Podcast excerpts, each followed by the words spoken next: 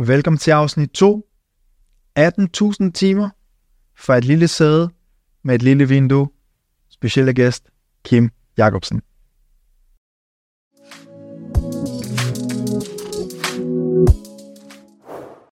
Kim Jacobsen, velkommen til uh, afsnit 2.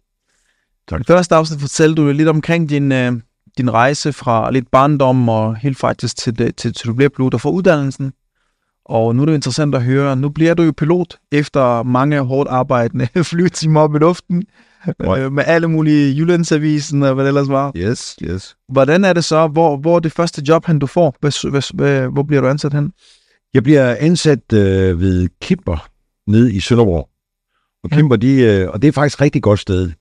Nu taler vi sådan i hvert fald sådan pilot Ja. ja. erfaringsmæssigt, Ja. ja. fordi de flyver nogle rigtig, rigtig gamle fly.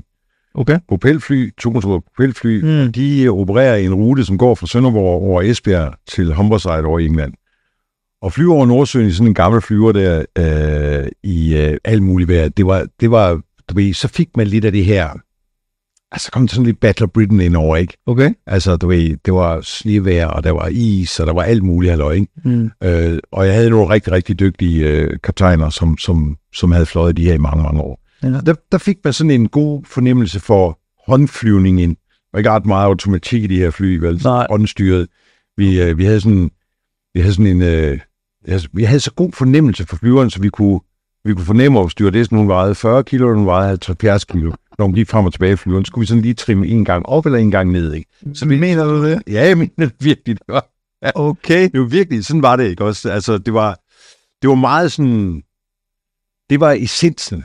Altså, det var essensen af flyve. Når jeg tænker tilbage på min karriere, så er det faktisk stadigvæk det, der først kommer ind i mit hoved, ikke? Det er, fordi det var så tæt på Ja. flyvningen. Det var Ja. så tæt på, jeg følte nærmest, at øh, du ved, altså Wright Brothers, det kunne lige have været for en uge siden, og nu sidder du så i den her. Altså, så, så, Hold da op. så, så, så gammelt, eller så umoderne var det i virkeligheden. ikke? Men gør 30 kilo så stor forskel? Mm. Så det er derfor, at der er med bagage, og det skal være fordelt der omkring. Okay, Præcis. det er, det er helt Tyngdepunktet er meget vigtigt. Det er meget vigtigt. Så det, det kunne vi værke, ikke? Okay. Det kunne vi værke. Var Og det kunne der jo komme mange gode historier ud af, selvfølgelig. Nå, Ja. men i hvert fald så, øh, der startede jeg nede, og, øh, og så, øh, så kom jeg, det næste job, jeg fik, det var så faktisk det, som jeg så egentlig afsluttede min karriere. Undskyld, inden du fortæller det næste job. Det, der er interessant for mig, hvordan var følelsen med det første flyvning, første flyveteam rigtig med, med mennesker? Var der mennesker i? Ja. ja. Ja. Hvordan var det det her med, at var du nervøs? Øh, nej, altså øh, i princippet så tror jeg aldrig rigtigt, øh, jeg har været nervøs for at flyve. Mm. Altså du ved, det tætteste man kan komme på det, det er, og det er måske stadigvæk i virkeligheden det aller, aller sådan enkelstående største øjeblik Ja, ja. i enhver flyvers karriere, det er, at øh, man lærer at flyve sådan en lille emotor flyver. Og der er to sæder i den, ikke? Der sidder en instruktør ved siden af, og så sidder du. Okay. Og så flyver du sådan, lidt afhængig af, hvad instruktøren Mm. synes, at hvordan det går fremad, så flyver du sådan en 8, 9, 10, 11, 12 timer med ham. Nå. Og så lige pludselig så lander I en dag, og så åbner han døren, og så siger han, så, nu tager du den selv op. Og du ved aldrig rigtigt, hvornår det kommer, vel? Du ved selvfølgelig, det kommer på et tidspunkt.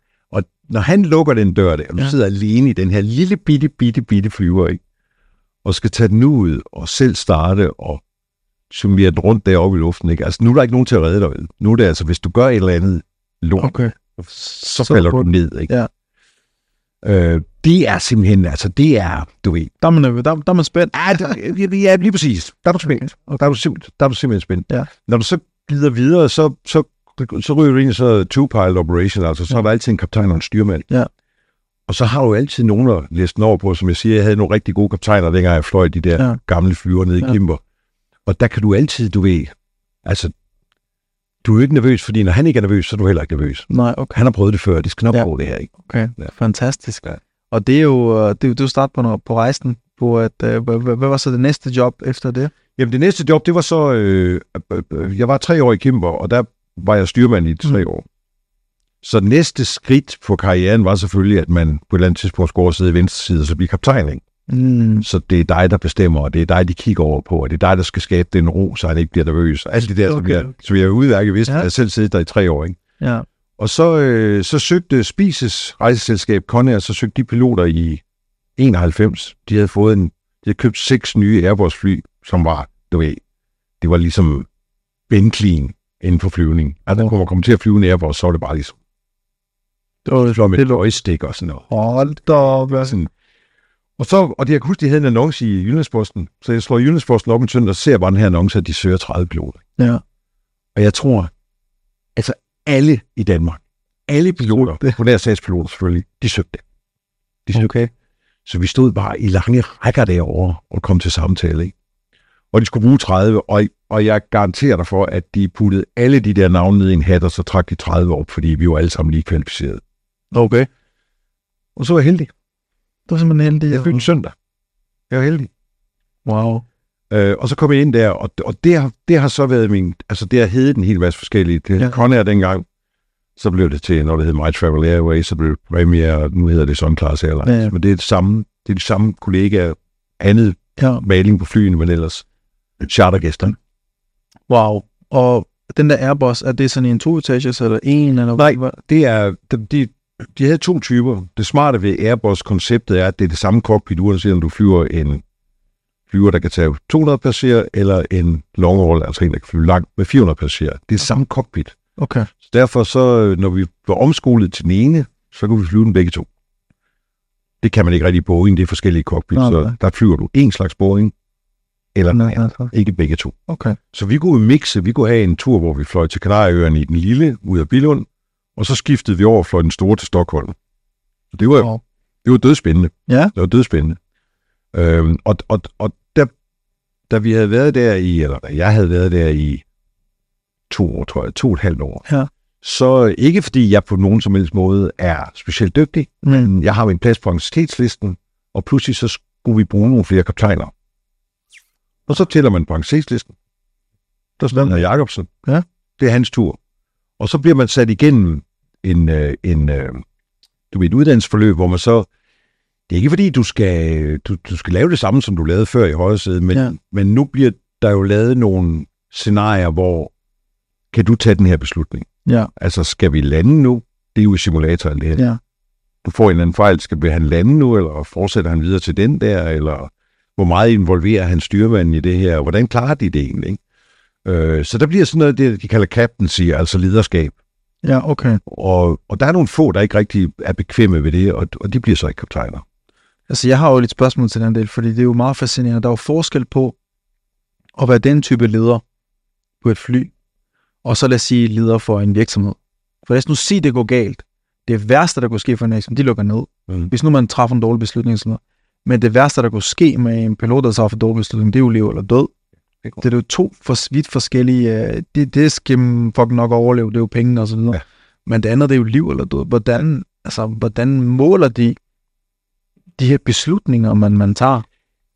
Altså, det, det, det, er jo, det er jo svært at lave nogle sådan, du ved, fuldstændig garantier. Ikke? Men, Ja. men det, de gør, det er, at de bliver ved med at lægge på. Altså, Hmm. de laver et scenarie, hvor man flyver, og så, øh, og så sker der, der sker, der sker simpelthen så mange fejl, så det rent statistisk nærmest ikke kan lade sig gøre. Ikke? Men de lægger på, fordi de siger, okay, hvornår, hvornår knækker han?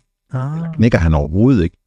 Og inden han knækker, gør han så noget, som gør, at vi kan gå for flyveren. Hvor er det drejer sig om. Altså, det kan godt være, at man laver en hård landing, hvor det hele bliver smadret osv., men kan de gå for flyveren? Okay. Ja, det kan de.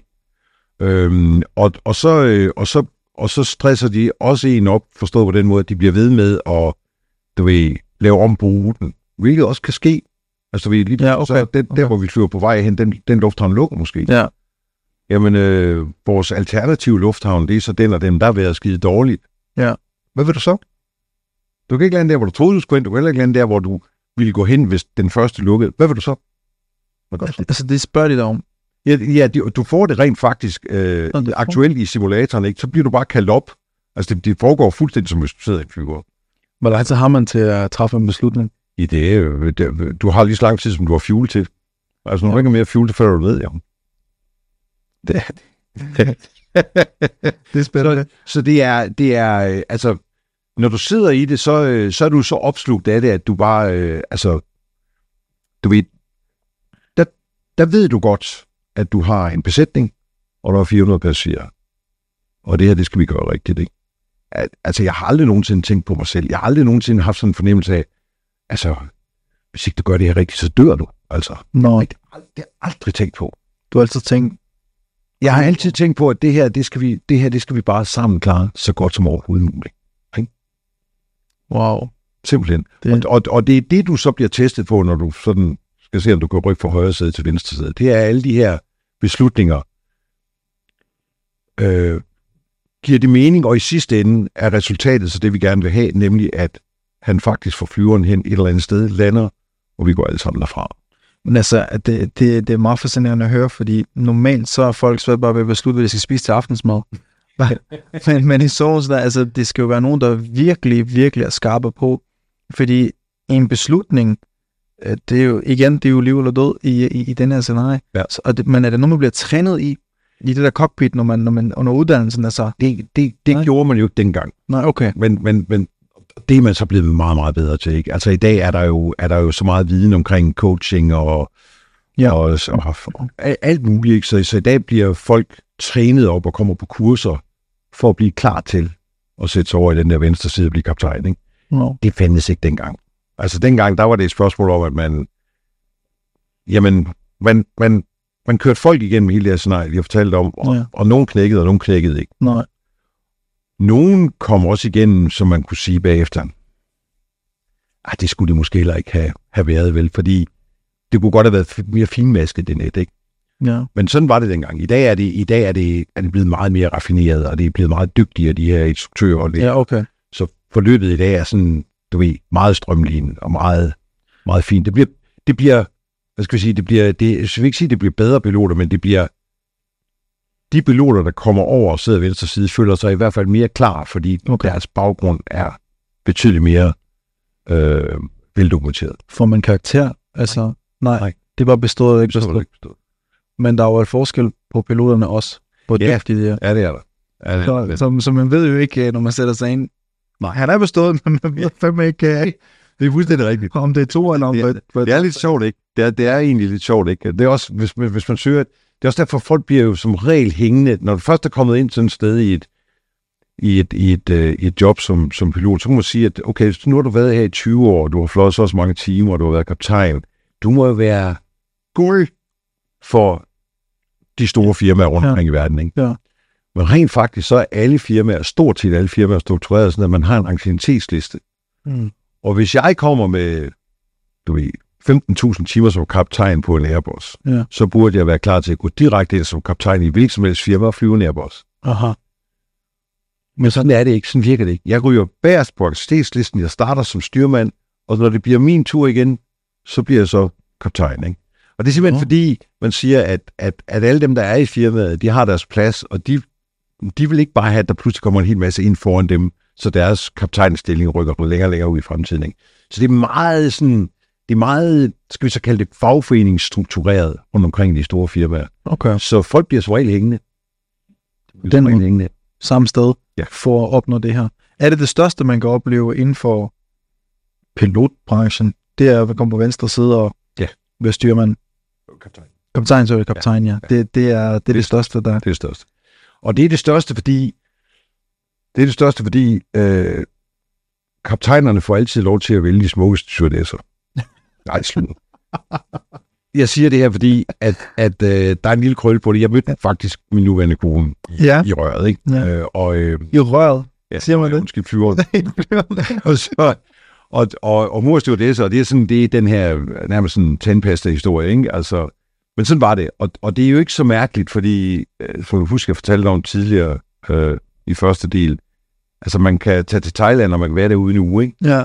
ja. Øh, og så er vi altså, øh, så er vi 16 mennesker, og der er måske ovenikøbet en besætning derude allerede, så er vi måske i virkeligheden en 30-40 mennesker fra det samme firma, som bor på det samme hotel, og som er midt i ferieparadiset. Ikke? Og hvis ikke det skulle give sådan, hvad skal jeg sige, grobund for, for, for følelser på kryds og tværs og ting og sager, ikke? Så, øh, så ved jeg ikke, hvad der skulle. Nej. Og det var så også det, der skete for mig. Så, øh, så min nuværende kone er tidligere stewardesse, og vi har været sammen i 17 år. Og jeg elsker hende helt vildt. Wow. Virkelig rørende. Og hvordan, øh, altså, um, inden vi går til den her del, det er jo efter nogle år som pilot, vel, Ja. øh, men, men, du møder hende. Har du haft nogle scenarier, hvor, hvor du tænker, at øh, det her, det, er- det altså sådan nogle kritiske scenarier, hvor nu skal du træffe en beslutning, som du bliver trænet i, øh, inden du kommer på venstre side? Eller har det været i de der år, du fløjet, hvor det bare været Ja, op og ned, og det er det. ja, altså, altså heldigvis, så har, øh, så har de der 18.000 timer der, de har været præget af, altså, altså, just another day at the office, altså der har ikke været noget. Okay. Ja, det, det, kører, det kører så smooth, og det kører så lækkert, ikke? Men det er klart, at hvis du, jo flere timer du får på, så rent statistisk, så skal der jo ske et eller andet, ikke? Ja. Jeg vil sige, det, det der ofte sker, det er selvfølgelig et eller andet med en passager, ikke? ja, En, der bliver syg, okay. lige pludselig så har vi en, øh, en, et hjertestop, Det har, jeg, det har du prøvet. Det har jeg prøvet masser af gange. Okay. Det har jeg prøvet masser af gange. Jeg havde sådan håbet, at inden jeg stoppede, så skulle jeg få en fødsel også, men det har jeg ikke prøvet.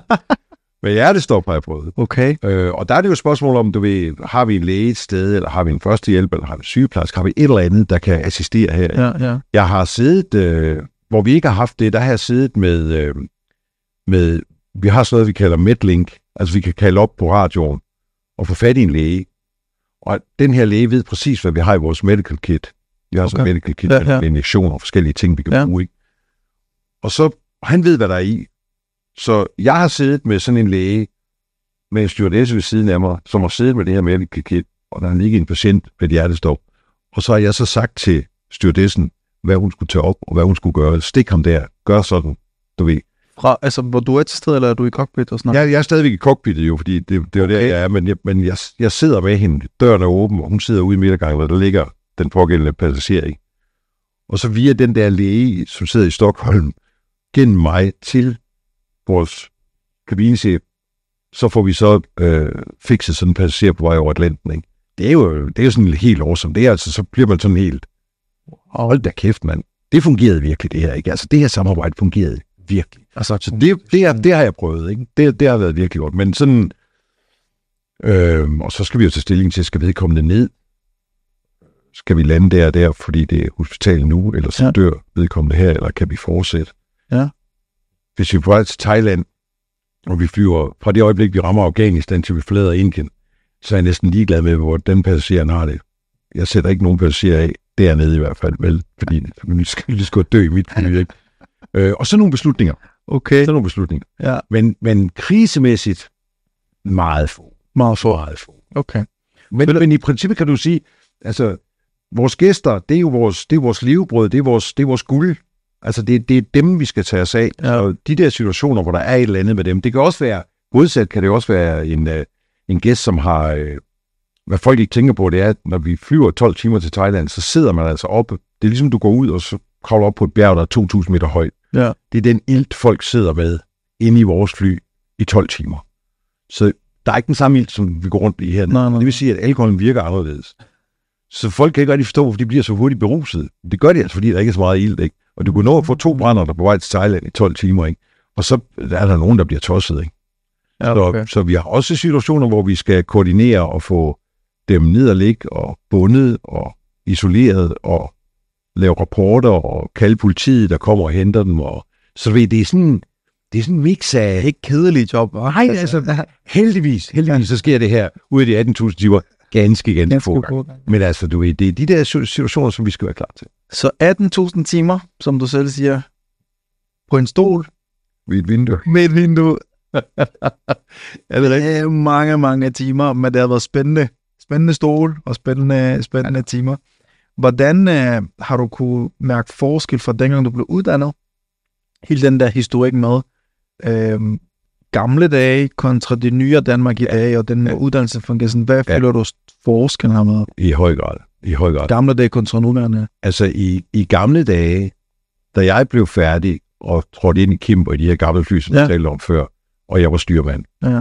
Så, øh, så jokede vi altid med, at, øh, at øh, altså, hierarkiet, det er således, at der findes, der er kaptajnen, Ja. og så er der Gud, så er der alle de andre. Ikke? Altså, kaptajnen var, altså, havde al magt, ikke? hvilket var noget rigtig lort, Okay. hvis den her kaptajn ikke havde de menneskelige egenskaber, Egenskab. der skal til, for at have så meget magt. Mm. Og det var altså alt for mange af dem, der ikke havde, ikke? Nej. Så, så, øh, så du er jo, altså, vi er, der, er jo, der er forskellige begreber. Der er, der er et begreb, som er sådan, ja, og jeg er ikke vild med det, fordi det er et forfærdeligt begreb, men, men, men vi, amerikanerne opfandt et begreb, der hedder Nigisop-syndromet, og det står for øh, Now I Got You, You Son of a Bitch-syndromet. Okay. Og det er fordi, det eksisterer ved, at du har, du har, du har en kaptajn, og du har en styrmand, og de er på vej long haul over et land. De har siddet sammen i 10 timer, 12 timer, og det eneste kaptajnen har gjort, det er at tale ned til den her styrmand. Du kan ikke finde ud af noget som helst, og du skal kende din plads, og du skal, og det ene og det andet og tredje. Ikke? Han er talt så langt ned psykisk, så han til sidst, så sætter han sig nærmest uden for sin egen krop og siger, at uanset hvad, Ja. så må ham der klare sig selv. Jeg kommer ikke til at hjælpe ham. Jeg kommer ikke til at hjælpe ham.